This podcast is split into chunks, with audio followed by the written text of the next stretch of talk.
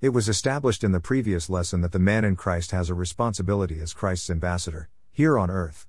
He has a call and has been given a message. Therefore, understanding the man is understanding his call and his message. The call is definite, the call of reconciliation and the message is definite, the word of reconciliation. It was stated that the word of reconciliation is the same message Paul preached to men that brought about their salvation. The message is the gospel of Christ. Hence, he said, I am not ashamed of the gospel of Christ, for it is the power of God unto salvation to every one that believeth. Romans 1:16 The gospel is the demonstration of God's power in saving men. It has the potency to bring men into an experience of reconciliation, where men come to fellowship with God. The gospel message talks about the love of Christ being shown to man for his salvation. It is about the blood that was shed on the cross for the cleansing and remission of his sins, past, present, and future. The gospel is good news. The good news of a king that went to the war front and came back victorious, rescuing his people from the destruction of the enemy. The messenger of the king, in our context, the ambassador, goes around the city to declare to men about the king's triumphant entry back to the city. In Romans 1:16 to 17, Paul says, "To every one that believeth, to the Jew first, and also to the Greek. For therein is the righteousness of God revealed from faith to faith, as it is written, the just shall live by faith." This is to say that the preaching of the gospel of Christ brings to men faith because faith comes upon the hearing of the word of faith. The gospel is the word of faith being taught and preached among men.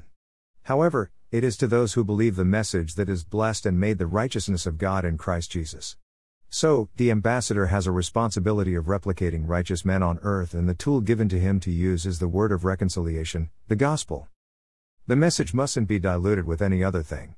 The message talks about a person, and that is Christ. The message talks about his birth, death, burial, and resurrection. This, Paul preached and taught to the Jews and the Gentiles. In 1 Corinthians 15 1 4, he wrote to them about the gospel he preached, Moreover, brethren, I declare unto you the gospel which I preached unto you, which also ye have received, and wherein ye stand, by which also ye are saved, if ye keep in memory what I preached unto you, unless ye have believed in vain. For I delivered unto you first of all that which I also received, how that Christ died for our sins according to the Scriptures, and that he was buried, and that he rose again the third day according to the Scriptures.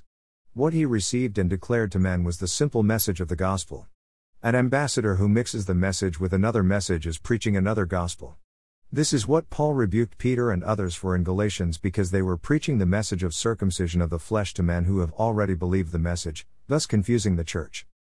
Finally, your ministry as an ambassador is the ministry of reconciliation, which is a definite ministry, reconciling men to God. Your tool, your message is the word of reconciliation, the gospel of our Lord Jesus Christ. Thus, the man, the mandate, and the message this is all that defines our responsibility as bondservants of God. A servant who is ever willing and ready to serve and spread across the fragrance of Christ to men.